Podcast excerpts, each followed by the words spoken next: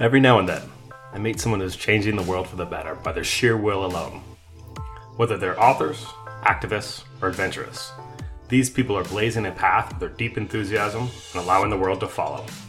Their passion is strong, and my passion is to tell their stories.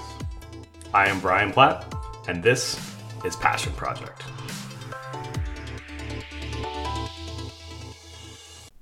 Hey, what's going on, everyone?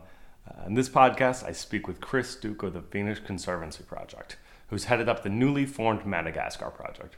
We speak about Madagascar, a country that's kind of written off as a lost cause uh, for a lot of people. Um, and in particular, they're working to protect something called the Lost Forest of Ivibor, which I'm probably mispronouncing. Um, but it's a really cool forest. Actually, wasn't really discovered until 2016. So we talk about that.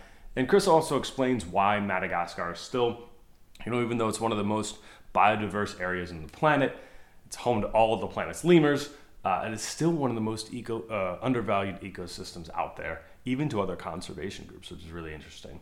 Uh, a couple things to note audio quality. so, Chris is recording on location in a South Dakota hotel lobby. So, to my understanding, there was like a race car rally going on at that time. Um, and then also in the podcast, he mentions a few spices that by purchasing them could directly help the Madagascar rainforest. So they're vanilla, cinnamon, and a spice called Voatsiperifery. So it's, pronounced, it's spelled V O A T S I P E R I F E R Y. So Voatsiperifery pepper. Um, so for both Voatsiperifery and cinnamon, you can buy them at Spice Trekkers. And for vanilla, he mentioned this place called Carry.com. Um, I will put a uh, link in the description of the podcast too. But those will directly help the rainforest and also make your food taste super unique. Um, so one last thing, I was bummed I couldn't tell him this, but as we were talking, I thought of this quote. Um, so in the podcast, Chris mentions that since it would take about 100 years for the rainforest to regenerate, he'll never see the end of this project. Uh, so it made me think of the old Greek proverb: "A society grows great when old men plant trees whose shade they know they will never sit in."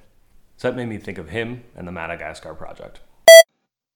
Today I speak with the Madagascar Project Manager of the Phoenix Conservancy, Chris Duke. The Phoenix Conservancy works to restore endangered ecosystems globally for the communities that depend on them. Welcome, Chris. Hi, Brian. How you doing?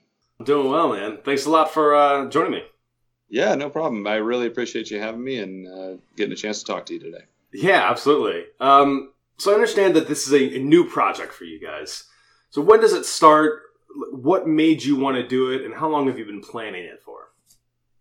Well, we so this this project is, as you said, relatively new, but then again, so are we. So we founded in um, 2016 and got our 501c3 in 2017. And this project has been in the works since 20 early 2018. So we we had our first conversations that kind of got things moving a uh, little bit more than a year and a half ago at this point. So relatively new, but gotcha. Okay, so when I first sp- spoke with Ben Stone, um, you know, talking about the Palouse Prairie and kind of the more national and local efforts that the Phoenix mm-hmm. Conservancy has, um, he kind of mentioned it was a bit more difficult of a project, at least this Madagascar side. It was a bit more difficult than others to set up. Um, what was like the hardest thing you had to do with setting up, or what made it so difficult? Well, that's that's really true. Um, when we kind of when we got started, we had discussed pretty clearly that the problems, kind of the problems we were hoping to address, which is uh, just degrade, basically just habitat degradation across the board. Um, you had to think about it in three different scales simultaneously, so local, national, and global. And so we had local and national kind of set up, and then the global project. Um, we were originally looking at a couple of places that, from my personal experience, I, I used to live in Venezuela, so we were initially looking at that as a starting point, and then um, Venezuela's situation has has gotten drastically worse even since I was there, which was um, around 2014, 2015. Yeah. So not not Right. Actually, I now just realized I've got that wrong. 2013, 2014, but it's gotten much worse. So we kind of were looking for for another spot to start. Um, what makes the international thing difficult. Mm-hmm. Um, probably the most important thing that we can't do easily that we can do with Palouse Prairie and then relatively easily with our national project um, in the Great Plains is it's really hard to get to the site where you're working. right. Yeah. Um, Madagascar is is just notorious for insanely bad roads. Hmm. So even once you get to Madagascar, which is almost almost exactly the farthest point on Earth that you can possibly be from Seattle, Washington, and from the Northwest without starting to get closer.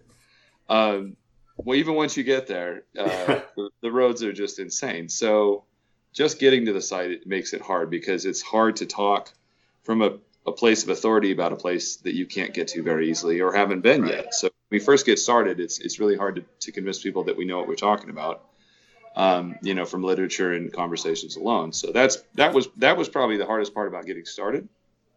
Um, I think really thinking that thinking that you can formulate a, a, really good project without getting there was also kind of a chicken and egg problem.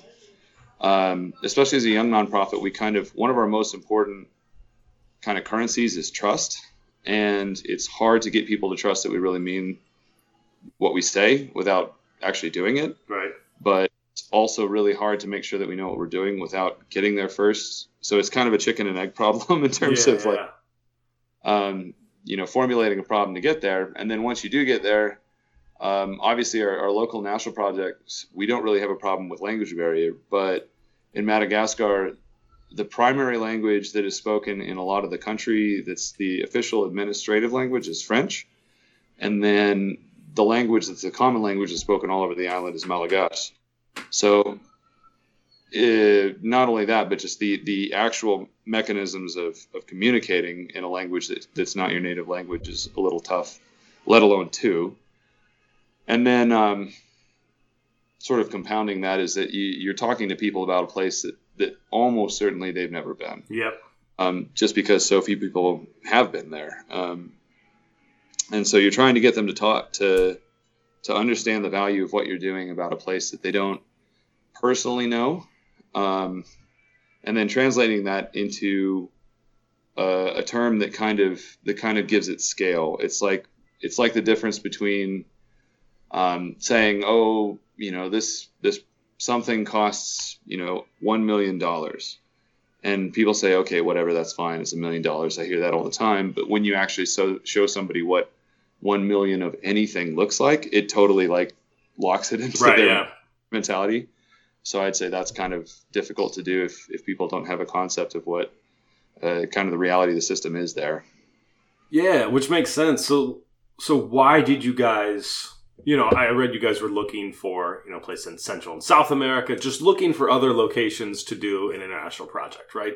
There's Indonesia, mm-hmm. Indonesia, Southeast Asia why did you choose and i guess why did you prioritize madagascar with all the difficulties knowing that it's you know tough to get to it's it's really tough for people to um, you know visualize the actual issues so why did you go why did you choose madagascar before all of them well i mean some to be perfectly honest some days it feels like masochism. But um, we we deliberately sought out the the biggest problems. And right. you know, full full well knowing that we're throwing ourselves into probably the most thorny, or one of I, I mean it's hard to quantify that one of the most difficult places um, to do effective conservation in the world, and it's it's just a combination of circumstance and other things. Um, it is absolutely, in, at least in our opinion, the most urgently pressing um, concern uh, in terms of conservation from a combination of just the the insane endemism that you see in Madagascar um, to the lineages that are there that have, have been extinct elsewhere on the planet for, for millions and millions and millions of years um, to just the the state of utter and almost total degradation of, of that island as a whole and they're kind of on a knife edge and so we we deliberately prioritize Madagascar because it is it's really just the center the center of the storm. It's it's about as bad as it gets. Um, that's also true of a couple of other places. but what really kind of tipped the scales for Madagascar is is in spite of their um, relatively recent political instability, they are not the most politically unstable place that we were considering, and Gotcha. our our other top two frontrunners were Venezuela and the Philippines. Yeah.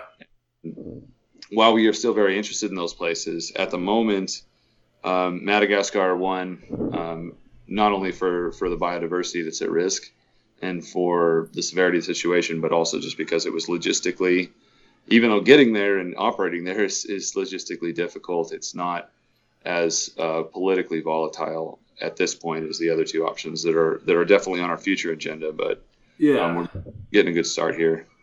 And then sort of a sort of a more sort of a romantic woo woo kind of answer to that is that our symbol is a phoenix. And so that the reason we're called the Phoenix Conservancy, we get we get asked that constantly about, you know, what do we do in Arizona? And we say nothing and people get confused. But um, we that symbol was chosen deliberately for the the symbolism of the world's ecosystems rising from the metaphorical ashes hmm um, and being reborn from this state of destruction they're in currently. And Madagascar's major scourge is fire. And so, what better place for a phoenix to to really plant their flag than There you go. literally burning to the ground? So, And I bet you wouldn't be there in the first place if you didn't think you could have some major successes and some major wins, which is the flip Right. side of the coin and, and super promising. And also, you hear about a lot of environmental and you know rainforest organizations, and a lot of them do you know Central and South America. Uh, Mhm. Indonesia is a big one, but I don't often hear about a lot of organizations working in Madagascar, even though it's a it's you know it's one of the most biodiverse places on the earth, on the earth. Right. So there's there's a reason for that. Um, there there actually are some extremely dedicated people that have been there for Hmm. decades, and what has made things so difficult, I think, and and so w- as getting into this project, it it would be incredibly arrogant to say that oh well you know what we really need is is us and that'll fix it. Yeah, good point. Yeah.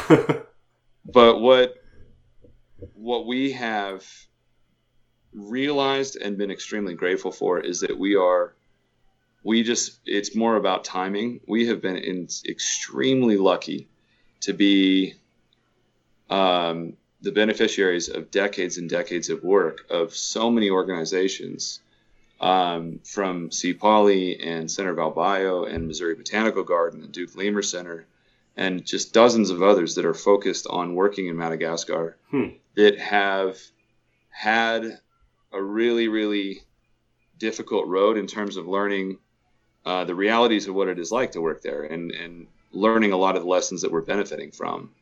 Um, the reason that, that it's kind of gone quiet um, of recent is that as of as of their coup um, from 2009 that, that has spilled over all the way to 2013, um, Conservation International uh, dialed back their efforts substantially Mm. at least for a period while they were prioritizing other places. And to be fair, they were doing something similar to what we were doing, which was Right. looking at places that were where you know they could make a greater impact with with less political risk for a short period of time. Um, so it's left a bit of a vacuum there in their absence, but I think people are, are getting a lot more interested in now and getting back into it. Um, Interesting. and but like I said, uh, we we we there not a day goes by where we don't sit down and think, you know, all the lucky stars we have that that we're getting to benefit from the dedication of so many people Yeah. to have gone through. Okay, this works, this doesn't. This worked in Asia, this doesn't work here. This worked in Africa, this doesn't work here. Here's what's better. Um, just because Madagascar is such a such a unique system um, in so many ways that it really kind of takes a very very tailored approach to be successful and and we've um, we've been very lucky to have all that experience behind us even though we haven't personally had to struggle through what you know so many of our colleagues have have struggled through and, and put us in a position to do Yeah, which is a good point. Like we're all, you know, working with each other and helping each other out, especially in Mhm. you know conservation issues and efforts. Um, yeah absolutely So, what initiatives do you have planned? What are you, um, you know, what what are the long term projects and short term projects for um, for your Madagascar project? Sure. Uh, we the most pressing issue that that it seems to be almost constant. Um, there, there, to my knowledge, there's not a lot of places that don't have this concern, which is fire. So hmm. in Madagascar, in the short term, almost every conservation project that that I've run into so far, and and um, like I said, we, we keep reaching out and, and meeting new people doing awesome stuff. Um, the first and foremost thing that needs to happen is if you're working with forest or you're planning to plant forest or restore almost anything, you need to make sure that you're protected from fire. So, yeah. in the very short term, um, fire protecting our forest and our site. Um, we work in a forest called Ivohibory, which is in southeastern uh, Madagascar. It's a very isolated piece of forest, and it's it's being constantly pressed at by fire essentially every single year there's there's fires that burn right up to the edge of the forest. So wow. step is to keep the forest or from just going up in flames on its own, um, but also to provide a a barrier and sort of a sort of an area for us to start doing restoration and for the forest to start regenerating itself naturally. You know, it's it's pretty hard for it to grow or expand when every seedling it puts out, you know, a few feet from the forest gets burned every year. So right, yeah. Um, fire's the big one in the short term, and then following that, one of the major lessons that's been learned in a number of different places um, is that you can't go from what it is now directly back into rainforest. And the reason being is that, that and this is actually part of the reason that that um, I'm sure in talking to other people that have done rainforest work, you you've you've heard the the basic sentiment that you know, once rainforest is gone, it's gone forever. Mm-hmm. Um, that is a conclusion that was made in a sort of a sort of an oversimplification in a lot of ways of saying that when you lose rainforest, you lose a microclimate that's associated with the rainforest. So you lose the cool temperatures, the high humidity, and a lot of the moisture that the rainforest kind of holds mm-hmm. into the system. That all goes as soon as you cut the forest down which means that it gets taken over by a different steady state. So without bridging the gap between rainforest and what exists now, which is largely sun baked, very dry, um, extremely, extremely sun exposed, um, degraded grassland, there's really no bridge to get the, back to forest. Yeah. So our next major priority there is to establish um, especially especially kind of uh, tailored for Madagascar fire breaks and fire barriers that consist of a double double scrape down to soil with a large median of uh, backburned grass to create just basically a huge gap of about 20 to 30 to 40 meters wide um, that really really strong winds can't blow sparks over. Huh, like a firewall kind of. Exactly. Oh wow. So around um, a traditional fire break would just be something that the recommendation is about twice. Uh, your fire break should be about twice as wide as the dominant fuel, and the f- dominant fuel in that area is grass that's you know less than a meter tall. But the thing is, is that in a lot of areas of Madagascar, the wind just gets screaming. So yeah. you, you, can do that all you want, and the fire will just jump your line. So um, what we've learned from our colleague uh, Chris Birkinshaw at Missouri Botanical Gardens is he's found a really effective means for controlling fire, um, which is like I said, two two parallel breaks with a large median of backburned, fuel-free uh, areas that get burnt out at the beginning of the dry season, um, right about the least kind of the least vulnerable time where a fire can't get away and under extreme supervision, but eliminating a fuel load for something 50 meters wide. And then on the other end of that, uh, piling up all the grass and, and, vegetable matter and charcoal that you remove, and then creating a very good spot to establish these pioneer species. So trees and shrubs that are very good at colonizing. Sorry, I'm being invaded over here. Uh, That's all right. uh, that are very, very good at colonizing uh, grasslands, and then they're trees and shrubs that can create kind of the enough of a toehold and enough of a microclimate for rainforest species to get started. Wow. Okay, so let me see if I can work that back of like. Sure. So, sorry. Yeah, that was a lot to throw at you there. Yeah, no worries. Just unpacking. It's like so you have this obviously you have this this uh, area you're trying to protect, but around that there's a fire break. But then there's also the potential, like you mentioned in toehold, for that to recover and for these new areas to in turn become more. I mean, you know, you're probably not going to get a rainforest anytime soon. Like mm-hmm. what was just lost, but something similar could arise from that. Mm-hmm. Yeah. So these these the rainforest species that we have there, a lot of them are very slow growing. So as you said, it's it's it's a it's kind of a weird feeling to be starting a project that I know I will never see the end of. So like it will not be, you know, even possible to classify it as, as fully recovered forest for 100 plus years. Um, but a lot of uh, studies and surveys have shown that that doesn't actually matter. It's what really kind of matters is regenerating forest and secondary forest is you know of a lot more value especially to the to the lemurs that live in our forests it's a lot more valuable than just degraded grassland in every direction and the the real what's really important is kind of setting it on the right path and making sure that it has the right conditions so that um, you know you're not you're not wasting time and money planting seedlings where they're going to die. And some of the really hard lessons that have been learned by conservationists in Madagascar are trying trying to move rainforest species out into this grassland and then having them just get throttled by the grass and then not having the right conditions the right humidity the right temperature the right water. And you know that's that's really what's held a lot a lot of efforts back. But um, like I said, being lucky enough to to have those lessons already learned for us, um, the strategy is basically to to stop the fires, to keep from burning natural recruitment, plant pioneer species that can restart the forest cycle, create shade, create water, start creating leaf litter to create a nutrient base for these little trees from the rainforest to grow in. Um, but then also trying to create habitat that is attractive enough to draw some of the lemurs that live in our forest out and start dispersing some seeds and doing some natural regeneration too.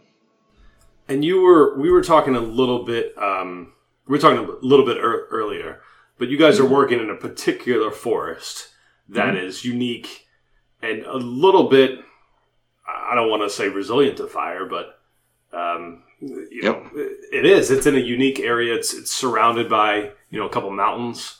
Um, do you want to talk about that? The lost forest of I'm going to try it. Evil Bor. Yep, that's yeah, that's it. Boom. I mean, the likelihood is that I'm not saying it exactly right either. So that's, well, fine. then I'm definitely not saying it right. um, so yeah, so our forest is um, we've it's been known by a lot of different names. So what we've settled on, and the local name is is Ivohibory, which is uh, roughly translates to in that the, the Bara dialect of Malagasy as the place for the birds or a place for the birds. Um, so we've settled on the, the, the full title of the Lost Forest of Ivohibory, which uh, one of the other monikers it's had is the Crystal Forest. So as you were saying, there's it's it's a very lucky forest um, in a lot of ways because the, the region that it happens to exist in is the the uh, region in very very south uh, eastern Madagascar. So right on the border between kind of the wetter the wetter areas to the north, and then the the famous spiny forest where you have those crazy octopus trees with all the thorns. yep. Yep. All these really, really angry looking trees that, that are in arid and semi arid forests at the south. So it's kind of right in the borderlands. Um, but Ivohibory is is essentially a sunken protected valley inside a mountain ridge. And the mountains are this are this glittering white quartzite. So little quartz crystals that have been jammed together to kind of make a mountain. And the reason it's still there at all is because on a few fronts, it the these giant these giant peaks are, are obviously inflammable, so they block these massive fires from getting into the forest. Um, it's not fully protected. So that's like I said, we, we're lucky in terms of we don't have to actually encircle the whole forest with these fire breaks. We just have to close it off basically connecting the dots between these giant mountains. Um, gotcha. And so, being the only forest, the only forest for for miles in any direction, uh, the largest forest, excluding some of the small fragments to the north that have escaped being burned for various reasons, just being in hollows and, and gulches and stuff like that. Um, the largest major forest that's close to it is Pic d'Ivohibe Special Reserve, which is about 20 kilometers to the east. So it's it's almost entirely isolated from any forest in any direction. And what that's resulted in is it's kind of a refuge for stuff that very likely had a larger um, distribution in the past, at least before humans got there. And what makes it really unique is that uh, people didn't really know it was there um, and hadn't really formally explored it until 2016. Yeah, that's so, wild. Yeah, it's it's a little nuts, and that's that's that's why it's we've referred to it as lost forest. Is it's just a forest that's kind of been forgotten. But um, Centre ValBio and uh, a number of scientists from Missouri Botanical Garden and other other sources came in and took a look at it. And what they found there, among a lot of other things, uh, were at least two species of lemur wow. that haven't been described. So, species of lemur that nobody knew existed at all um, are sheltering in this forest, along with ring-tailed lemurs, which you know everybody kind of knows. It's King Julien from the movies, and if you think of lemur, you think of ringtails, and they're there too, um, and also endangered rather severely. But uh, the two lemurs that we're, we're really focused on are the ones that don't exist anywhere else. And this forest is not big. It's about 3,000 acres. So um, somewhere in the neighborhood of a seventh of the size of Manhattan Island. Yeah. So not a very big forest. Wow. And yeah, um, yeah. I mean, that's the big thing too about Madagascar is that is it's, it's so biodiverse. There's a lot of species there that are endemic to there. Um, mm-hmm. So, like, I'm sure that had something to do with your a your decision to go there and your decision to help yep. there. Um, mm-hmm. But uh, but yeah, because it's so isolated, it's also one of the most undervalued ecosystems on the planet. So, yeah. like we were mentioning, there's a lot of organizations that don't go there, that don't really, um, you know, or that we, at least we don't hear about. Uh, why do you why do you think that is? Why do you think it's it's so uh, you know almost underappreciated? I I think that a lot of that is I think a lot of that is is tropical forests generally. Um, they're certainly with it. It's it's hard to say because in in my lifetime, you know, I've kind of grown up in a in sort of an awakening consciousness of, of the value of these things, um, where you know, save the rainforest is something I've been hearing since I was a little kid. So right. it's start it started to be appreciated, but for a very long time, um, I think rainforests for anybody who's been in one, um, if you haven't been in a rainforest, I think it's easy to view them in sort of a romantic, you know, kind of fern gully kind of way, mm-hmm. where it's just this magical place where there's flowers everywhere and everybody gets along. Um, the practical upshot of a rainforest is it is really a difficult ecosystem for humans to be in. Um, so if you live near it, uh, it is I think when you see a rainforest actually, you know, intact and extant, it seems massive and inexhaustible and impenetrable yeah. and just totally invulnerable because it's just this wall of life. Yeah. It you, you it would take you you know, I, you can get lost immediately, you can get disoriented. There's just so many animals that that you know want some blood from you or just want to eat you.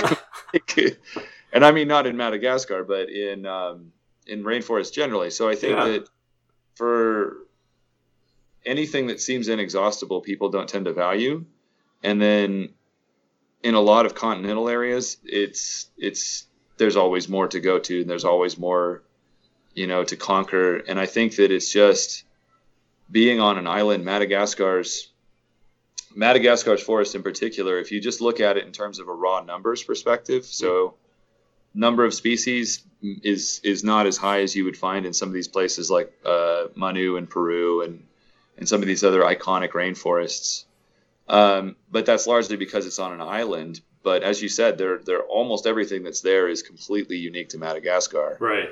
Um, and I think that the the mentality and the tradition of uh, trying to conquer this thing that seems so imposing and is such an unnatural ecosystem for for a lot of humans and just seems like this this dark monster um, if you live right next to it. I think that that that mentality of sort of trying to tame it and turn it into something open and bright and sunny and something that's more comfortable for humans is is uh, kind of at the root of, of why for a long time uh, rainforest haven't hasn't really been as valued as it could be. Um, and I think now, in terms of conservation, as we talked about, uh, people that would be interested in, in, doing their best to save it, I think sometimes just write it off as a lost because mm-hmm. um, that's not totally fair, but um, there's so many other other places that desperately need help that it's kind of hard to narrow it down. And Madagascar has just become it's it's gained somewhat of an undeserved and somewhat of a deserved reputation as kind of a a black hole and kind of a difficult place to work. So hmm. I think that um, even though conservationists know what's at stake, it's it's it's like well, okay, we've got this island of lemurs. It's it's still facing all these challenges, you know, or we could invest in in working in you know Sumatra and trying to trying to, to battle palm oil and, and save tigers and rhinos and a lot of other big megafauna. So. And you were we were talking briefly before, but you mentioned that the um, we're talking about the new president president uh. I'm sure I'm mm-hmm. mispronouncing mm-hmm. that as well. Uh, but some people call say you know he's an environmental disaster. Um, you know, but it might it's not always that cut and dry, right? I mean, we were just chatting. Hey, he's trying to get people to plant to plant 10 trees. He understands that people are, or that the, the trees are being lost at such a rapid rate. Um, mm-hmm. How does he play into this? How does he, like, he was elected, you know, in January 2019. Mm-hmm. How does he play into this? How does he work? Um, you know, does he complicate things for you guys or does he, you know, set a better path? Like, how does that work out? Well, uh, he's certainly been called a lot of things, and a lot of them he's been called by his rivals, of course. But good point. uh, Ra- Rajoelina is not, you know, he's certainly no environmental champion. But the interesting thing about Madagascar is that it's gotten so bad that it's impossible to ignore it now. So even from a political standpoint, it's it's not it's not something anyone can afford to to ignore. And I think in a lot of places in the world where, where environmental degradation hasn't gotten that bad yet, to the point where people can't find water, they can't find um, any land that can support any sort of crop. They they really don't have as uh, easy of a time believing that things are really really bad environmentally and they need to change as they are in Madagascar, where it's it's now become something where it's very difficult for a lot of people to to make a living and survive or even have water to drink. So politically, I think I think Andres is sort of I, I, usually refer to it, refer to him as Andry, not because we're on first name basis, but it's just easier to pronounce than his last name. I'm me. doing that too from now on. Um, so Rajoelina is uh, he has I didn't know this until actually I was just there in March.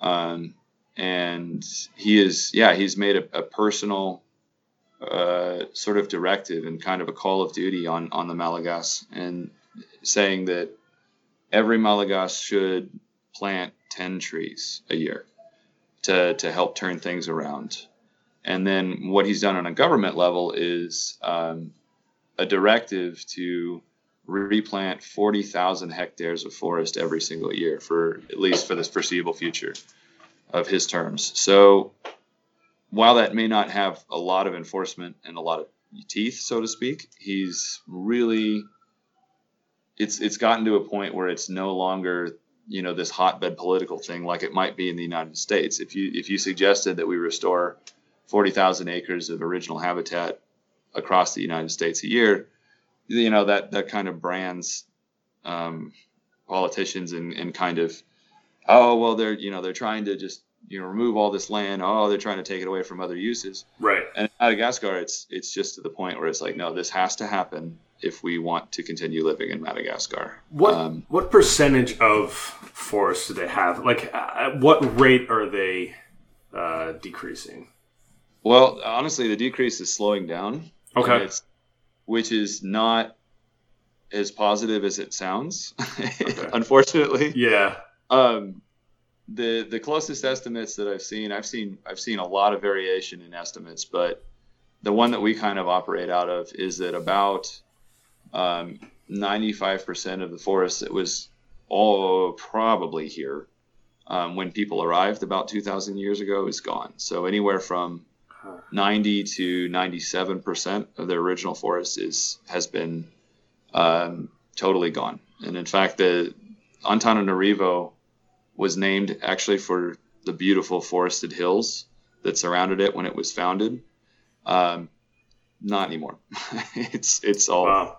Wow. pretty out, um, you know, red soil with you know grass and um, some some eucalyptus, some introduced um, eucalyptus and pines that, that can kind of get hold in that crappy soil. But um, almost all of it's gone. So the reason that deforestation by acreage has slowed down is that almost all of the rainforest left is in a protected area, and if it's not protected, it's almost essentially gone. Gotcha. Yeah. That is um kind of a double edged sword. It is. It's not. It's a. It's a great statistic if you want to, you know, feel good about it. But it's like, well, there's a reason that it's not. Yeah. And Yeah. that's not. That's not to say that it's. They're not still losing forests and there's not still illegal logging even within protected areas. It's. It's. Um, it's definitely still losing forests every year. Um, it's just the the scale of it just can't be on the scale that it was because it's, it's not there anymore. Right. Yeah, they just can't it's it's unsustainable to keep going at that rate.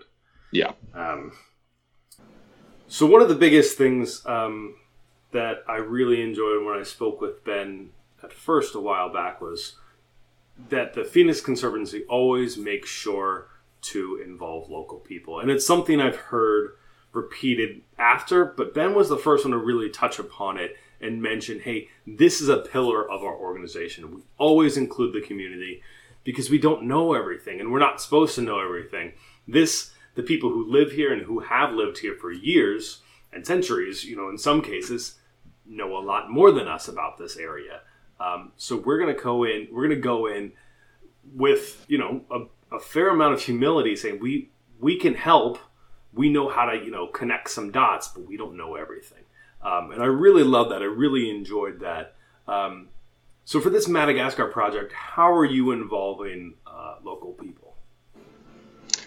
Well, so we've uh, done really from day one. So when as soon as we got on the ground, one of the most important meetings I had was with uh, the elders of all the villages that live around the base of the mountain. So these are people that that know the forest in a in a way that is just so fundamentally beyond what any scientist knows. They they they have local names for, for animals and plants that we don't, don't even know as a scientific community that they exist, but you know they've grown up with these things, so they know they know stuff that that nobody knows. And ultimately, if they really didn't see a value in keeping the forest there, it wouldn't be there anymore.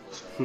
and the the thing to, to remember about this is that ultimately it's not something that belongs to, to me. It doesn't belong to Phoenix. It doesn't belong to anybody except for the people that really depend on this forest. So this meeting was to just to explain to the forest and, and sort of the guardians, the stewards of this forest, what we were thinking about doing, um, what we were planning, and you talked about humility, but that's that's so huge, and especially in, in Madagascar, that the general culture is. I actually didn't believe this until I was there, but there's on a spectrum from like really abrupt to like British polite.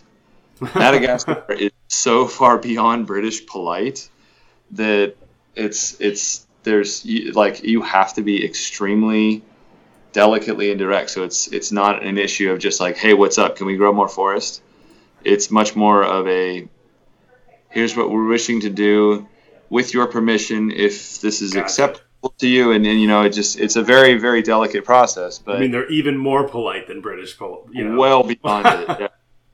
So if you had, I, I, I, somebody, actually one of the guys that was down there that I met, explained it as if you were trying to make a good impression on your significant other's parents, and they already don't like you. That's like the level of politeness that's acceptable in Madagascar. I love it. Um, so humility is a huge part of that, and, and recognizing that this isn't where I'm from, and I don't know this forest the way that they do. And ultimately, I live in the United States, so in a very proximate sense, in terms of do I get my water from this forest? No, of course not.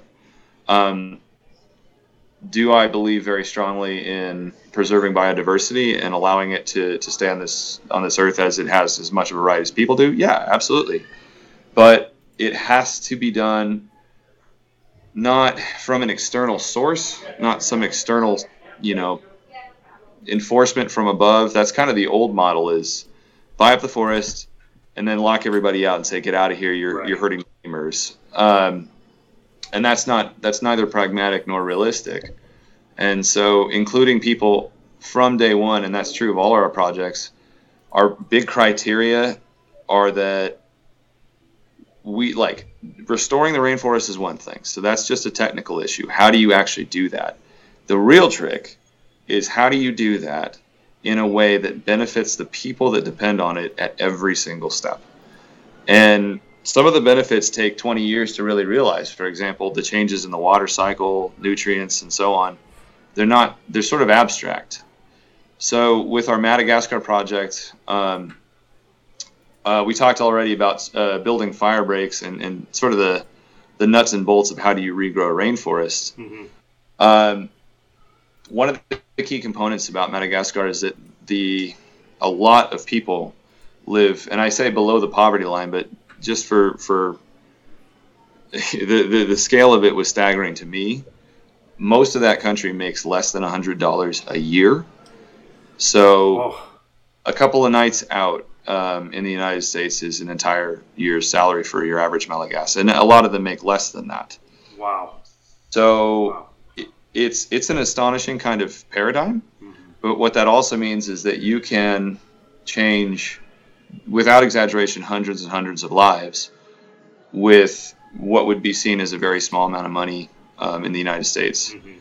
And so what we're doing is making sure that in the immediate sense, when we're planting these this rainforest, we're actually hiring a lot of people to as basically their job is replanting rainforest that ultimately benefits them.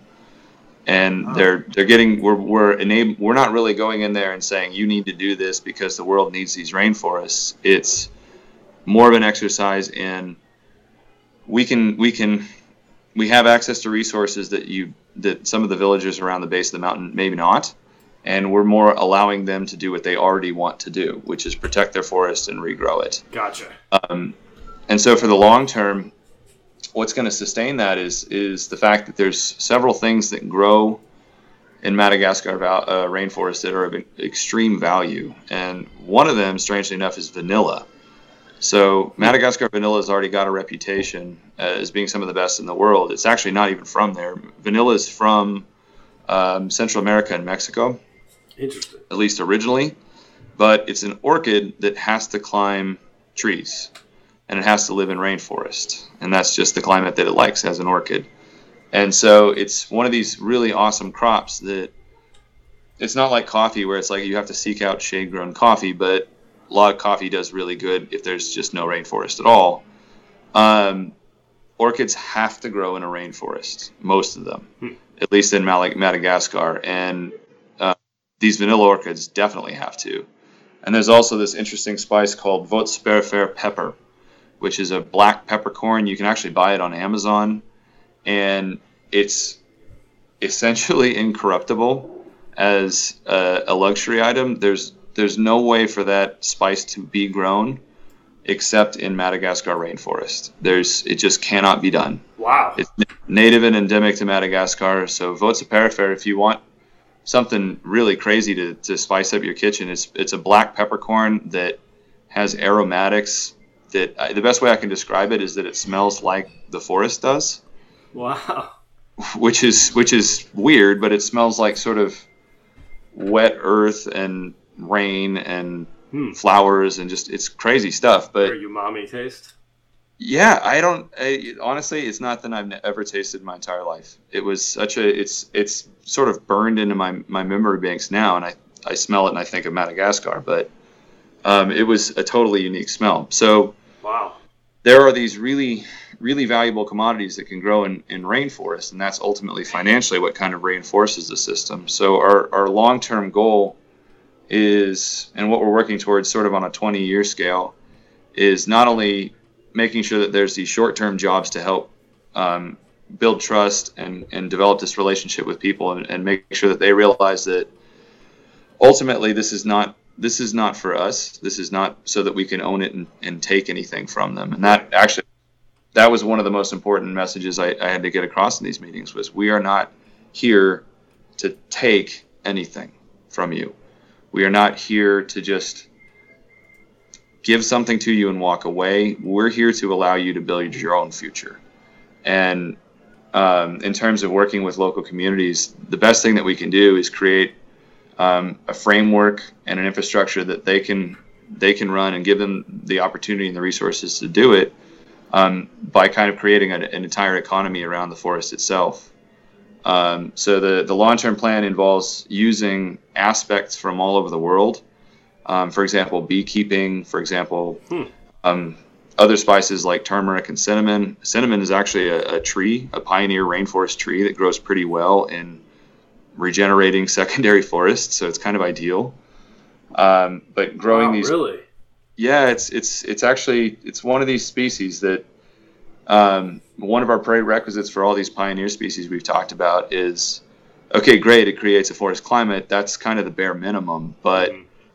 Does it have other value that people can use? and if so, it's it's a winner. It, all of our species that we're considering for using this, um, most of them are native to Madagascar, but they all have to have some sort of uh, secondary value that benefits the people that are doing this. So as the the the the project kind of progresses, our job is to to create more and more opportunities so that they have this really versatile bag of economic tricks hmm. that all tie back to having the forest and being stewards. And so one of our one of our last sort of key components is that we are working on well not working on but we have it planned out already that uh, about about three sort of tiers through this process um, we will be founding a malagasy ngo so run by the malagasy and starting to hand it off and making sure that to avoid any sort of any sort of corruption or, or problems with that that it is built to have international oversight, but ultimately that it belongs to the Malagasy. It's run by the Malagasy, and it's it's their forest, it's their stewardship, and we uh, become less and less of a part of it, so that through the future, it's it's not ours. Um, so I don't know. That's kind of a long rambling answer, but that's kind of what we're doing there, and, and ultimately, like I said, we we can't get to the forest very easily. I'm in Washington State, so the the commitment to get there, not only financially but in terms of time, is a really uncomfortably long flight. Yeah. to get there. Um, whereas you know all these all of our friends that live around the base of the mountain, you know, they can get up into the forest any day they want. Mm-hmm. So successful conservation, in our view, definitely doesn't start with this strangers from on high and from a different weird place that know nothing about the forest. Yep sort of bulldozing in and saying you're going to do it this way, but showing showing a better way and creating the opportunity for uh, for the people that live there and know it best and, and really sincerely do love it mm-hmm. um, to do what's best for not only themselves but for the forest. Yeah, I mean it's it's the definition of working together. Like you know, both components are equally as important. You know, you guys yeah. had success in the past in, in uh, you know, you're both in your backyards and nationally throughout America, and um, you know, people live there and do care about the uh, ecosystem. Um, so yeah, it's it's you know, both are crucial for each other to survive. It's, it's sort of a recognition of what we can bring to the table versus what's there. Yeah. What's already there is wisdom, knowledge, and a whole bunch of people that care about it, but also need to eat and need to drink water and need to survive. And so, what we can bring to it is not any of those things. There's no reason for us to pretend we know more than we do. I love it. I love it. Yeah. Um, well, cool. So, you know, you guys are doing tons of work, tons of great work. how do people help you? How can people help both, uh, you know, the Phoenix Conservancy, but also in particular the Madagascar project? Yeah. Um, well, the good news is, like I said, it doesn't it doesn't take a lot. You can you can change somebody's life and without exaggeration for ten dollars. Uh, that's I, I, think that's that's one of the most humbling realizations was that paying um, somebody, eh, not everybody, but a lot of people in Madagascar, if they work for a day and they earn ten dollars, that's essentially the equivalent of somebody that makes thirty thousand a year being handed three thousand dollars for a day of work. Yeah. Which is so like on that yeah. scale, it's it's pretty amazing. So it doesn't take a lot, um, but uh, in terms of what what people out there and, and, your viewers can do to get really directly involved and, and really make a difference that is hard to fully uh, hard to fully I can't really exaggerate it. Mm-hmm. It's hard to encapsulate how much of a difference it makes. Um, we have a fundraiser going on right now, uh, inspired by the mountains itself. So we it's it's a crystal jewelry fundraiser. So we've got handmade jewelry, um, a couple of different styles that we're we're um, selling as part of this fundraiser and giving out as a thank you for donating. And you can find that on uh, our webpage, which is phoenixconservancy.org. There's a direct link to the fundraiser itself. And you can also find that um, through our web pages, or not only our web page, but our Facebook and Instagram and, and every other you know presence we have. Mm-hmm. Um, so that's that's definitely the most useful thing and the most helpful thing. Um, it, it takes it takes very little, and so if people want to really get involved, that's the best way to do it for sure. And you can it goes it doesn't go to us. Um, so that I don't know if that's something that Ben Ben hopefully made pretty clear is that this funding doesn't go not a cent of it goes to any of us. It goes directly into our projects. Yep. Um, so if you want to put it really into dramatic effect and get a lot of a lot of mileage out of a donation, that's about the best way to do it. Um, in terms of us generally, and if you want to keep in touch with what we're doing down there and our other projects, um, you know, the standard stuff of finding us on Facebook, which is just Phoenix Conservancy, and we're on Twitter and Instagram, Phoenix Conservancy, um, and then signing up for our newsletter, which goes out I think once a month. Um, that kind of kind of gives a, a, pretty quick overview of what we're doing um, and has things are progressing.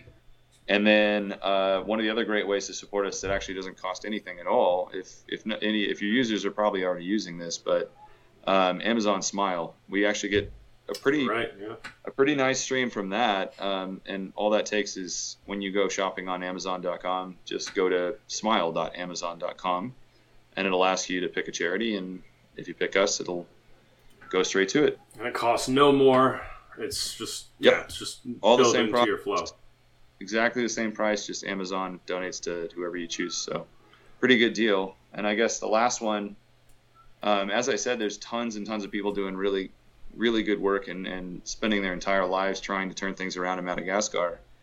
And one of the most direct things that you can do, especially if you're a foodie, is to specifically seek out Voatsiperifery pepper. So yep. that's um, again incorruptible in terms of a resource. Has to be grown in rainforest and Madagascar vanilla, and buy it, use it, and make awesome food with spices that directly go to, to keeping Madagascar's rainforest intact. I love it, and at the same time, making your food taste super unique. Oh yeah, if you've never done anything with Madagascar vanilla, it's it's insane. It's it's so so potent and so good. Nice. Yeah, I'll have to grab some. Uh, yeah, I'll have to grab some. Uh, you know, links from you. for sure. Yeah. Well, Chris, I want to thank you so much for your time. Uh, the work that the Phoenix Conservancy is doing, uh, both locally, nationally, and internationally, is amazing. Um, so I really appreciate the fact that you've taken some time out of your busy schedule to talk to me and to talk about the Madagascar project. Man, it sounds really cool. Thanks, Brian. I really appreciate that. It's been an absolute pleasure talking to you, and uh, we'll have to we'll definitely keep you posted on how things are going, and it's gaining momentum, so things should be going very well, very fast. So yeah, it sounds really exciting. So yeah, we'll uh, we'll have to connect in the future about how things are, you know, how successful you've been.